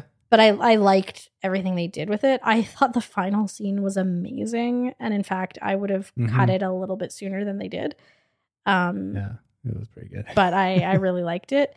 I do have a question though. hmm I was, you know, I'm glad you brought up American Psycho because I was struggling to think of films that focus on the killer as opposed to the victim, like hmm where that's our, like that's our protagonist. Can you think of any other ones? And what's your preference? Because you know, I think of Black Christmas, which has these moments where we're, and Black Christmas is one of my like all time favorite movies, not just all time favorite horror movies hmm where like we have moments where we're first person from the killer's perspective, but we're definitely following the sorority women. Yeah. Like that's definitely, or like you know, I- and same thing with Halloween. We're definitely following Jamie Lee Curtis. We're not following Michael Myers. But I feel like in Rob Zombie's Halloween, Yes, he flips that, and Mike Myers is our protagonist. and I liked that a lot when I was like a teen, early twenties. But when we rewatched it last Halloween, I was like, hmm, yucky, yucky. yeah, I'll stick with John Carpenter from now on. Can you think of any others? yeah. Mm, No. none that really come to mind. I mean, I'm thinking it's not mo- a movie, but the the one episode of, I mean, many episodes of Black Mirror. Yeah. Yeah. And I feel like maybe just like with the use of first person, or like I was saying, the use of second person in writing, having it be a half hour or a one hour exploration of like a in a television show hmm lends itself better than a whole film. hmm I guess um I'm gonna put that question out to people who are listening. If you can think of like good examples of like the protagonist being the killer, um DM us or like comment on our on our post on Thursday. And how did it? How did it affect you? How- Yeah. like how did it? How did the that movie make you feel, or having that perspective make you feel? Do you have a preference, like watching from the killer's perspective or the victim's perspective? Yeah. Or the like survivor's perspective? Um I feel like Yeah. the the reason that we always see it from the survivor's perspective is because that's us. We we, we want to assume that the general public, most of the general public, are not murdering psychopaths. So we want to kind of see how people people in our shoes or put ourselves in other people's shoes of how we would react or respond if we were put in these scenarios. yeah. It makes and I feel like it makes us feel yucky if it's like, oh, I'm am I supposed to be rooting for the person with the chainsaw? yeah, let's make Texas Chainsaw Massacre, but from Leatherface's perspective. There probably is one out there that we haven't seen, yeah, yeah. mostly sequels. Um, yeah, I thought this movie was fun though. I thought it fit the bill for what we were supposed to do. Probably should have watched the original first. We'll watch it at some point. Um, I posted about it on our Twitter at Bad Dad Rad Dad. Thirty three followers. Do you want to be number thirty four? And um, our friend Lori, who is one of the hosts of Queer Horror Cult, was like, "Hit me up when you're ready to watch the original." And so I said, "Okay, that's the second film added to the list of things that we want to watch together." We'll maybe watch it with her at one point. I think this October is gonna rock. oh yeah, we we got to watch the movies with Lori in October. Yeah. Last, I know we've probably said this multiple times, but last October we watched a horror movie every, Every day. single day, Uh, sometimes multiple in a Yeah. day, and it was so fun. so fun. So I'm really excited for. so be October. prepared for us to talk a lot, a lot of horror in October. Yeah. Okay, how did Maniac make you feel? Made me feel creeped out, made me feel yucky, and I enjoyed every minute of it. Yeah, I was like engaged and grossed out in equal measure, and I loved it. yeah, lovely. Okay, Last film. last movie of the week, and this was a fun one. We watched the 1998 comedy slash crime movie, it is a comedy crime. uh, The Big Lebowski from 1998. I said 1998 already. I'll say it one more time. 1998. It was directed by Joel Coen and written by Joel and Ethan Coen, aka the Coen brothers, and it stars Jeff Bridges as the iconic character, the Dude, John Goodman as Walter, Julianne Moore as Maud, Steve Buscemi as Donnie, and the late and great Philip Seymour Hoffman as Brandt.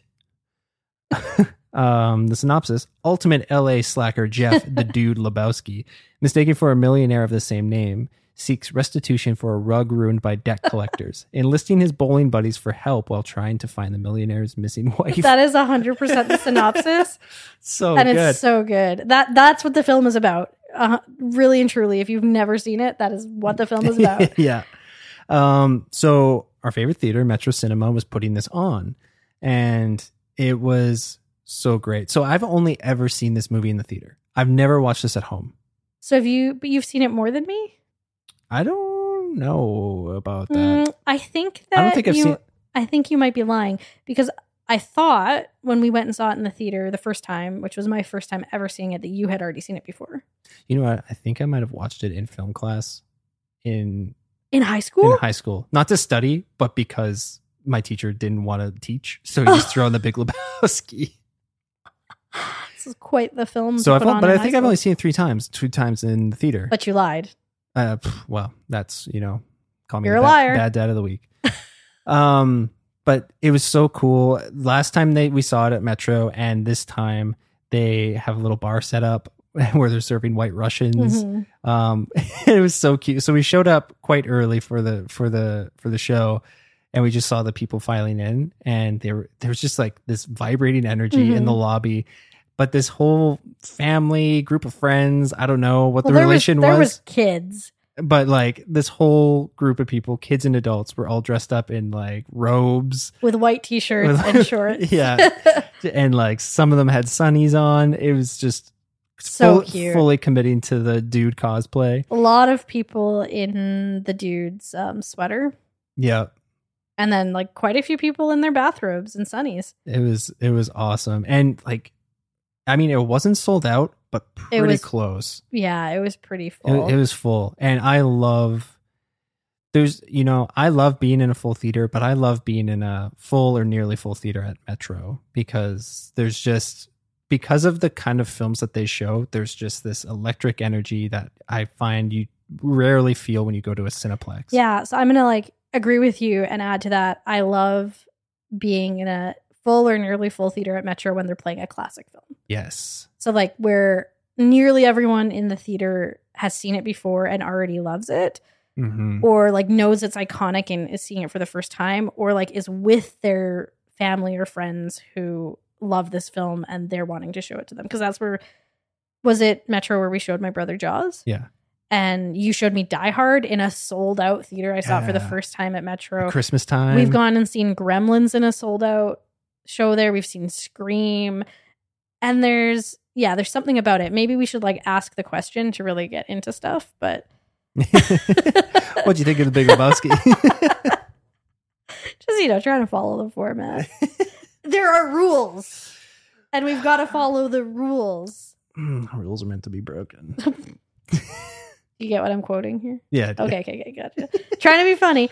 Um Okay. What did I think? I think seeing it in the theater it's the only way I've seen it.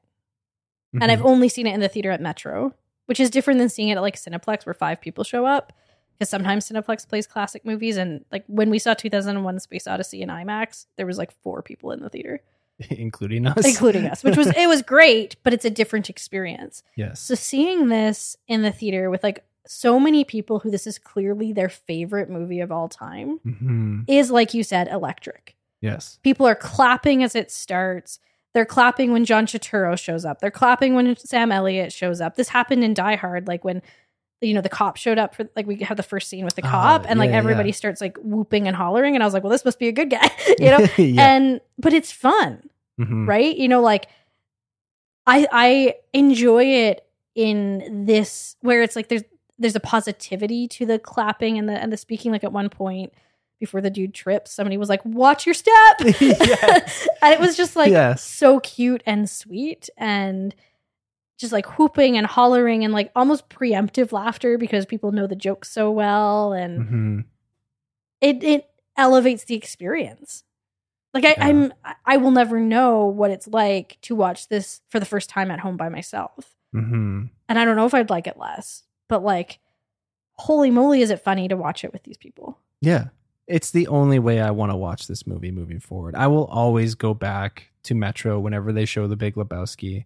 And I feel like because we saw it pre pandemic, Mhm. and then obviously throughout the pandemic they weren't open so they didn't play it so this might have been like the triumphant return of the big lebowski at metro so this might be some like maybe second time you've used that word today.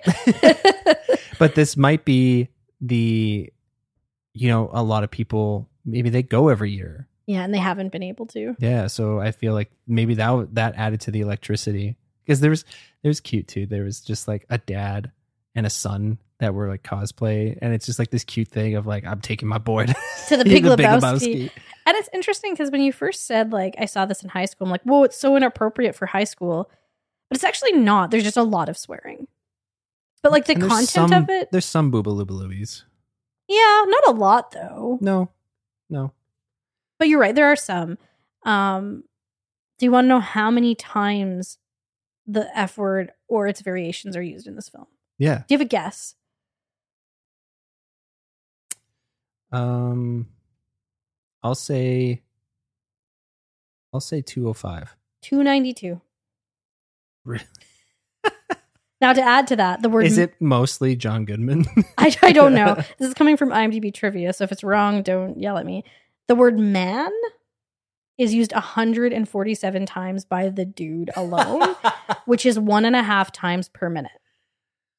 oh wow that's incredible that is a great record to hold And uh I guess Jeff uh Jeff John Goodman. Wow. Oh, jeff bridges but it was John Goodman. That's where I messed up. John Goodman in an interview said that like this film, like Eighth Grade, which is something that Bo Burnham and um shoot, what's her name who's in Eighth Grade? elsie fisher Elsie Fisher have talked about is that it feels improvised, but it actually wasn't. Like every um and ah and stutter was scripted. John Goodman said like this film was script like every dude, every man, every F word was scripted. And the one improvised line that made it into the film was when the dude calls the Big Lebowski a human paraquat. That's the only improvised line that made it into the film. You know what? Do you know what makes that even more impressive though? Is if all of those stutters, stammers, ums, and ahs are built into the script, how do you then translate that as an actor to make that seem off the cuff, genuine, Yeah. very humanistic? it makes you know? it both so impressive from a screenplay perspective and so impressive from an acting perspective because that scene um that like it just keeps flipping back and forth it's in the car where like uh the big lebowski and his like servant Brandt? person yeah, Yeah. are like there and then it keeps switching between them and the dude who's just on one half of the car with his white russian or whatever Yeah. he's got and he like he's say he's stuttering and he's not really making a lot of sense and he's talking in circles and he keeps being like man like it's one of the funniest things i've ever seen in my life Uh, Something I noticed when he was talking is like he's just so he's just so like and, ah, like he's just so like caught it up in his words and his brain. it's so good It's like it's Jeff Bridges is brilliant in this movie. Everybody is. Every oh yeah everybody came and knew the assignment and did such a good job did so well. I read a review, I can't remember who it was on Letterboxd that talked about how this is a stoner comedy that like takes everything seriously as opposed to just like a fun buddy stoner comedy. And you know how Mhm. I feel about stoner comedies. Love them. Love them. I love walking into a place and a stranger talking like the dude talks. I'll walk out and you'll be like, "You loved that person, didn't you?" yeah, yeah.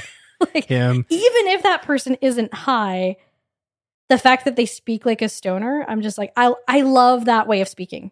That Who- casual, like surfer dude. Who are some of your faves? So the dude Jas- Jason Mewes. Jason Mewes. Love Jason Mewes.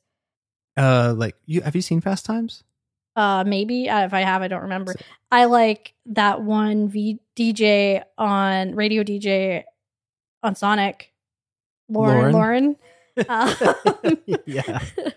and again, I'm not saying anybody is stoned or high, but they just like have that um cadence in the way that they talk. Even in real life, yeah, when we run in when we have like a server at a restaurant. Shaggy from Scooby Doo. Like- oh man. I just I wish I I wish I had that casual approach. Like, There's something about it that it just feels like this person is so relaxed and so like So here's the thing. If we want to get serious about it. This movie is like a really strange thing for me to experience because it's so funny and it's like pretty lighthearted. Mhm. But it actually makes me think so much of my dad. I've I don't, I don't even know if my dad liked Coen Brothers movies. I don't know if he had seen this movie. But there's three things that make it impossible for me to extricate my dad from this film. Mhm. One is my family owned a bowling alley growing up. Mhm. Not my family. My my grandparents on my dad's side owned a bowling alley, and my dad ran the lounge, the the bar. And my dad always made paralyzers, which are like white Russians plus Coke. Yeah. Um, or Pepsi or whatever you want to put in it. Don't exclude anybody. I like Pepsi better, so just just saying. Um, so the bowling part of it brings me back to like my childhood because my grandparents owned that bowling alley until I was 15. Um, and I spent a lot of time there. But also my dad looked a lot like John Goodman when like John Goodman's like a little bit slimmer. Mhm. But like my dad had a very similar nose and he had a very similar mouth. Um, and so like uh, John Goodman's facial expressions like really remind me of my dad. And in a lot of John Goodman's roles, he kind of plays that like teddy bear, big guy who's a teddy bear, which is like a lot of what my dad was like. But my dad looked like John Goodman, but his personality was the dude. Yeah. Like my dad was the dude, dressed like a motorcycle guy, yes. looking like John Goodman, working in a bowling alley. Mm. and so it's really like it's hard for me to not just like see all of that mishmash and like associate it with him Mhm. in a really affectionate way. yeah. Like it's a really nice way where I'm just like, but then it makes me sad because something this would be really fun to watch with my dad. And be like, Dad, you're the dude. yeah. my dad would wear a friggin' bathrobe and and uh, oh yeah, your dad. grab a white Russian and come watch that movie with your us. dad wouldn't give a shit. No. he, would wear that just to the store. he would. That's the thing. He would. He never had like that sweet luscious hair that the dude has, Mm. but um Yes, Yeah. he was not Walter. My dad was not Walter. Dressed like him. No. No. No. No, he looked like John Goodman. Okay. Yeah, yeah, yeah. But had the wannabe biker look of his own. Yes. Yeah, yeah. Nice. More like yeah, more like Hell's Angels, but I'm not a Hell's Angel. Hex angels. oh my goodness. Anyway, Um, yeah, it's very sweet. It makes yeah. me wish he was alive and he could come see that movie with us. yeah. Yeah. I, I hear you. I feel that. For you. Um yeah. this you. movie this movie is hilarious. It's ridiculous. How would you describe the Coen brothers humor cuz I love it.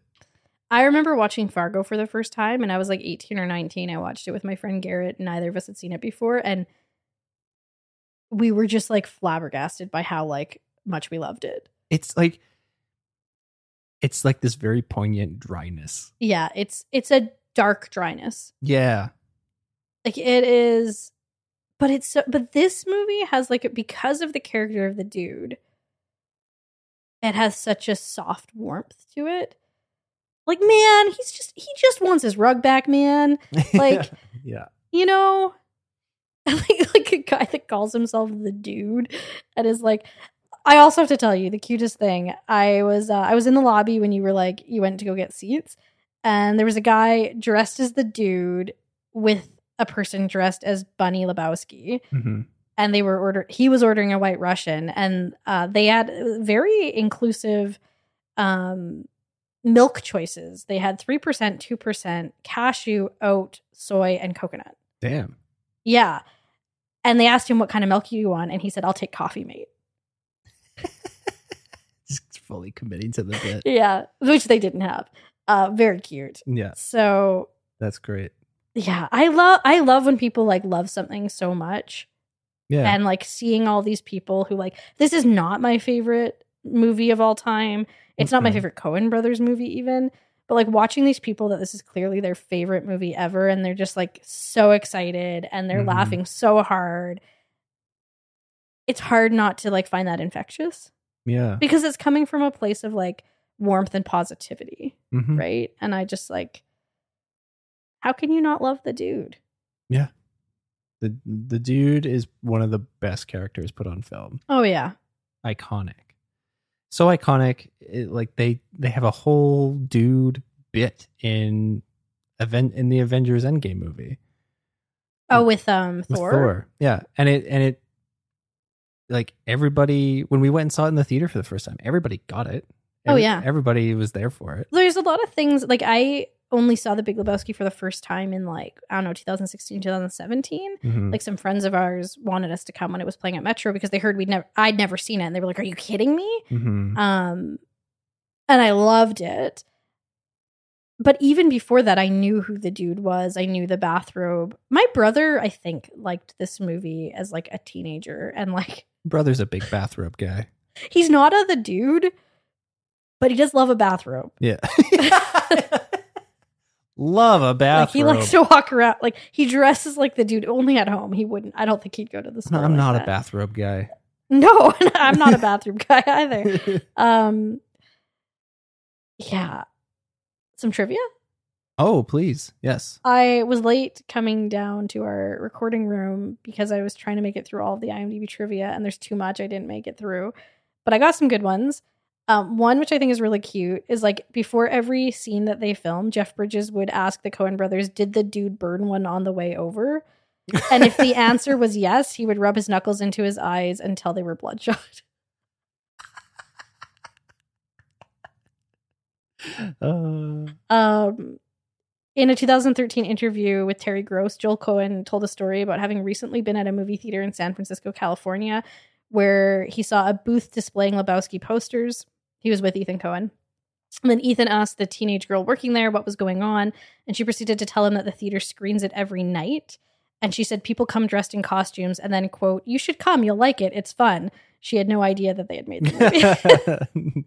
That's great. When was this? Did it say? 2013. Oh wow. Yeah. yeah okay. Um, in a rare Coen Brothers interview in 2009, Joel Coen flatly stated the movie has more of an enduring fascination for other people than it does for us. oh man. uh, also, most of the dude's clothes were obtained at local thrift stores, the kind of places they felt the characters would have bought clothing from. Mm. Costume designer Mary Zophres later said there was one line in the script that said that the dude was terminally relaxed, and that was the most important piece of information that I had. Man, that is the best descriptor for that character. terminally relaxed. And then this is my favorite bit of trivia. In the TV version of this film, there is a line that is repeated with a man holding a crowbar. But for the TV version, they changed it to This is what happens when you find a stranger in the Alps. oh my god. Is that where Phoebe Bridgers got the name for her album? Probably. oh my goodness. If that's true, that is iconic. That's amazing. I wish I had Phoebe Bridgers on speed dial. Hey Phoebo. Hey, was this a was this a Big Lebowski Was this a deep TV cut? edit reference? deep cut Big Lebowski reference? Isn't that funny though? This is what happens when you find a stranger in the Alps. just over and over again? We'll have to YouTube that. I, I feel like it's got to be out oh, there. oh, it's probably very funny. Oh man, I love that. Anyway, this movie is a laugh riot. It is so fun. It is like so at its core very sweet. Other than like a couple moments where I'm like, oh yeah, guys be liking boobs and stuff, but um, it's great. It's great, and I like I I get a big laugh out of like Walter as this like weird hypocritical combination of like the left and the right, where he's like Yeah. he's like pro gun. He's always like talking about like his rights and freedoms, and then he'll like be like, "That's not the correct terminology." Like we say Asian American, yeah, yeah. and you're just like he's just this contradict walking contradiction Like, and like if you met him today, he'd probably be wearing like a MAGA hat, but and he'd have like a freedom sticker on his truck yeah, and he would not wear a mask but he would also have like a pride sticker on on the back of his truck. yeah goodness gracious uh, so how did seeing the Big Lebowski again make you feel? just so entertained i think the Mm. thing that is so impressive about this movie to me is how strong the characters are and I'm Mhm. just so fond of them. Like I just watched this movie and I have a big smile on my face for how like fond I am of Donnie, of yeah, you know, of of of course the dude, but even if like Maud is great, yeah, you know, I, I just feel so fond of the characters and it makes me so happy. yeah, You? yeah. It just makes me just makes me, makes me feel happy. Happy that we saw it in the theater again and saw it with a crowd that absolutely loves it. Um, yeah, exactly. Like I, I felt so into and just like so impressed with the characterization of everybody. Like you said, just from like big characters to sm- smaller background characters, or it's just and hearing that about the script and it not being super improvised, but having that feel to it. So is, impressive. Like so impressive. Um, like I said, I'll anytime the Metro shows this, You'll be going. I'll be going. Um, and speaking of that, the Metro, I like, I can't end the segment without just shouting out that like the Metro's been doing this cool thing where they're having like local folks make um, posters, Hmm. and this poster was made by one of our Bad Dad Rad Dad listeners and um, somebody that I know pretty well. Isaac Pollard made the Big Lebowski poster, and it was great. So cool. It's on there. It's on the Metro Cinema Instagram. Um, and Isaac's off to to school to like do film stuff. So I'm looking Wild. forward to the day where like we get to cover a film that Yeah. Isaac's made. Hell yeah. So that was really cool. I also want to shout out that Metro is playing Jurassic Park um, on September 9th. And it's the, like the start of their new season. And that's going to be awesome. so great. Like seeing that with a crowd is going to be great. And then the next night they're playing Mac and Me. so, So, great. um, we will be going to all of that. We're considering going to the 100th showing of The Room. We've never seen it in the theater. Yeah. Should we go? Should we not? What do you think? I don't know. That's a, that's that's another thing where like the movie's not great, but seeing it in a room full of people, It'll probably be pretty fun. yeah, I've never seen Rocky Horror Picture Show in a theater, and I'd like to do that too. yeah, me too. Anyway, that's it. It's the time of the week to name some bad dads and bad dads. Interestingly, there's weeks where I like really struggle. Yeah. I felt like I had too many options this week. Yes, So I'm I'm curious to see how this goes.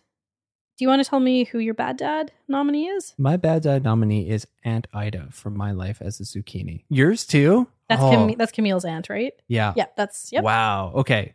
I mean, There was a lot of choices. I mean, yeah. I mean, of course, but like, well, good for us.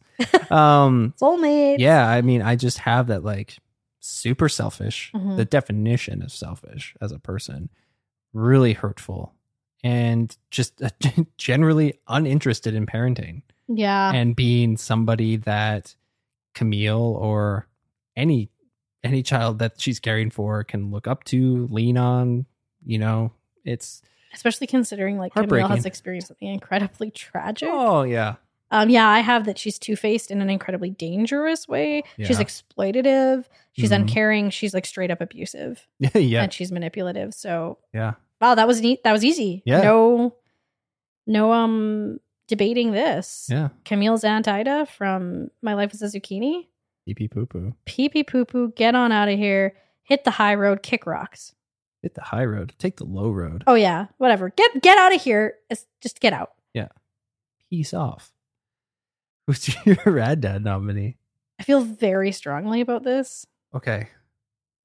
Like very strongly about this. Yeah. My rad dad nominee is River Phoenix's character Chris Chambers. Me too. yeah. Yeah. Okay. Yeah, yeah. Yeah. Yeah. Yeah. Okay. Go on. So, like as I was watching the movie, because now I now this lens is kind of on when I watch movies. I was like, he's no one else can beat this. He's the rad dad. Mm-hmm. In that, in in there's a scene where Gordie is like talking. It's the it's the big vulnerable scene, right? And Gordie kind of says a couple things, and River like or River Phoenix, Chris Chambers like his response shows his ability to like objectively see the bigger picture and make choices and offer advice that put his own feelings aside to look out for the best for somebody else. And it's like heartbreaking that like this kid is having to do like he even says if your parents can't do it then I might as well. Like Yeah. look out for you. Mm-hmm. and like that that burden is being put on him. And that he's like taking up that mantle is like heartbreaking and so sad. Like it gets me emotional thinking about it. But like he's like a cheerleader and he's still fun but he like is willing to be vulnerable and he like wants the best for him. And like i just anyway i can't say anything else because i like am getting emotional. So you tell me Yeah. I think you've pretty much covered it. Like just how supportive he is, and yeah, and showing vulnerability and showing that you know he understands who he is in the minds of people around him, but he still strives to be the best version of himself that he can be. Um, he's he's caring, and yeah, there's that like element of him that is all about tough love and not being afraid to give tough love to the people that he cares about. In the interest of like helping them be their best. Exactly, Yeah. like not Not a mean spirited not way. to put not to punch down, No. but to build up. Cor- totally correct. Well said. Um, and Chris Chambers is a great Marvel superhero name. The char- that yeah, that character is. there was a lot of rad dad choices this yeah, week, there were. but yet I had no hesitation in No. Selecting Chris. Me neither. I like. I wrote that down immediately, and then for Bad Dad, I kind of hummed and hawed a bit. But this We was, didn't even after we watched Stand by Me and I was putting my notes together. I plugged Chris in right away, and we had we watched Two two two, two or movies? three more movies after Stand by Me. Oh yeah, three more movies and didn't move. Unwavering. didn't move. Yeah, So Chris Chambers, be, be our our dad. Okay. Before we get out of here, the rad wreck of the week. Um, you don't know what this is, but I said I was gonna before we started recording. I said I was gonna tie this back to something Yeah, we we, talked. usually in the agree intro. on this, but apparently it's a surprise today. I want to rad wreck the Last of Us video game Mm-hmm. because as of this episode dropping, they're re-releasing The Last of Us Part One. They did a remake of it, and it comes out tomorrow as of you as of the release of this episode, September second, I believe. But My sister's birthday. Oh, happy birthday. Um but this is probably my part 1 and part 2 of The Last of Us are my favorite video games, series of video games. Would you say the same for yourself? Oh, unquestionably. Yeah. Um One of my favorite pieces of media. Forget video game. Yeah, the the storytelling, the world, the characters unbelievable. But if you are a video game player, have the means to to play games, highly recommend playing this. The remake the experience of playing The Last of Us Part 2 and, you know, the thoughtfulness behind the storytelling and even just like the gameplay experience of, you know, it won many awards for its accessibility features. So it's putting it in the hands of more people and putting the story in the hands of more people that can play it. They're they've updated the original game with that now, um, and the graphics are up to par with where part two was at. So it's a much more seamless gameplay experience from part one to two, which is incredible. So, you know, and if if you don't have the means to seek it out, I recommend you know maybe going on YouTube and finding if you have a let's play a let's player that you really like, maybe find them playing through the game, or you know, what's really great is the series coming out. It's putting. I know a lot of people, a lot of Last of Us fans, are, you know, poo pooing that they're putting out a Last of Us series, but I I think I could speak for both of us where it's just a great thing that they're putting this absolutely incredible piece of media and this story in front of and making it accessible to so many more people Mhm. who can't play video games, don't like playing video games. I just love that this story is going to be seen and heard by so many more people. I don't think we need to gatekeep like just because a person doesn't have the financial or um, physical or just interest, uh, the financial or physical ability to play video games or interest in playing video games, then we need to gate, gate, gatekeep and be like, well, then you never get to know about The Last of Us. Yeah. Like that to me is obnoxious. If the series ends up being bad, I'll be really sad. Yeah. But if it ends up being good, we shouldn't be like, "Mm, it shouldn't have been made. And I will die on that hill. Yeah. That I don't think remakes are inherently a bad thing. no. Although I do think the remake of Goodnight Mommy is completely unnecessary. yeah. But I, I think I feel I feel like the show's in good hands. Neil Druckmann, who is the director, the creative director behind the video games, is also one of the creative dir- directors, and I believe one of the directors of some of the episodes of the HBO show. He's making it in tandem with one of the showrunners of Chernobyl, which, as a series, was you know pretty remarkable. Mhm. Um, but yeah, that's the red wreck. If I, I will also say it is a very bleak story. It is yeah, it's heavy. there's not a lot of joy. It's a lot of I mean, there are happy moments, but it is a very bleak universe Yeah, that the story is being told in. And a bleak story. it's heavy. Very heavy, but totally incredible. So if you are at all interested, seek out The Last of Us. And if you've done, played it before, maybe it's time to play, it again. I mean, I love it so much. I mean, I'm shelling out the the bucks to buy You're this ready game to again. play it again right now. Yeah. So, yeah, that's a red wreck of the week.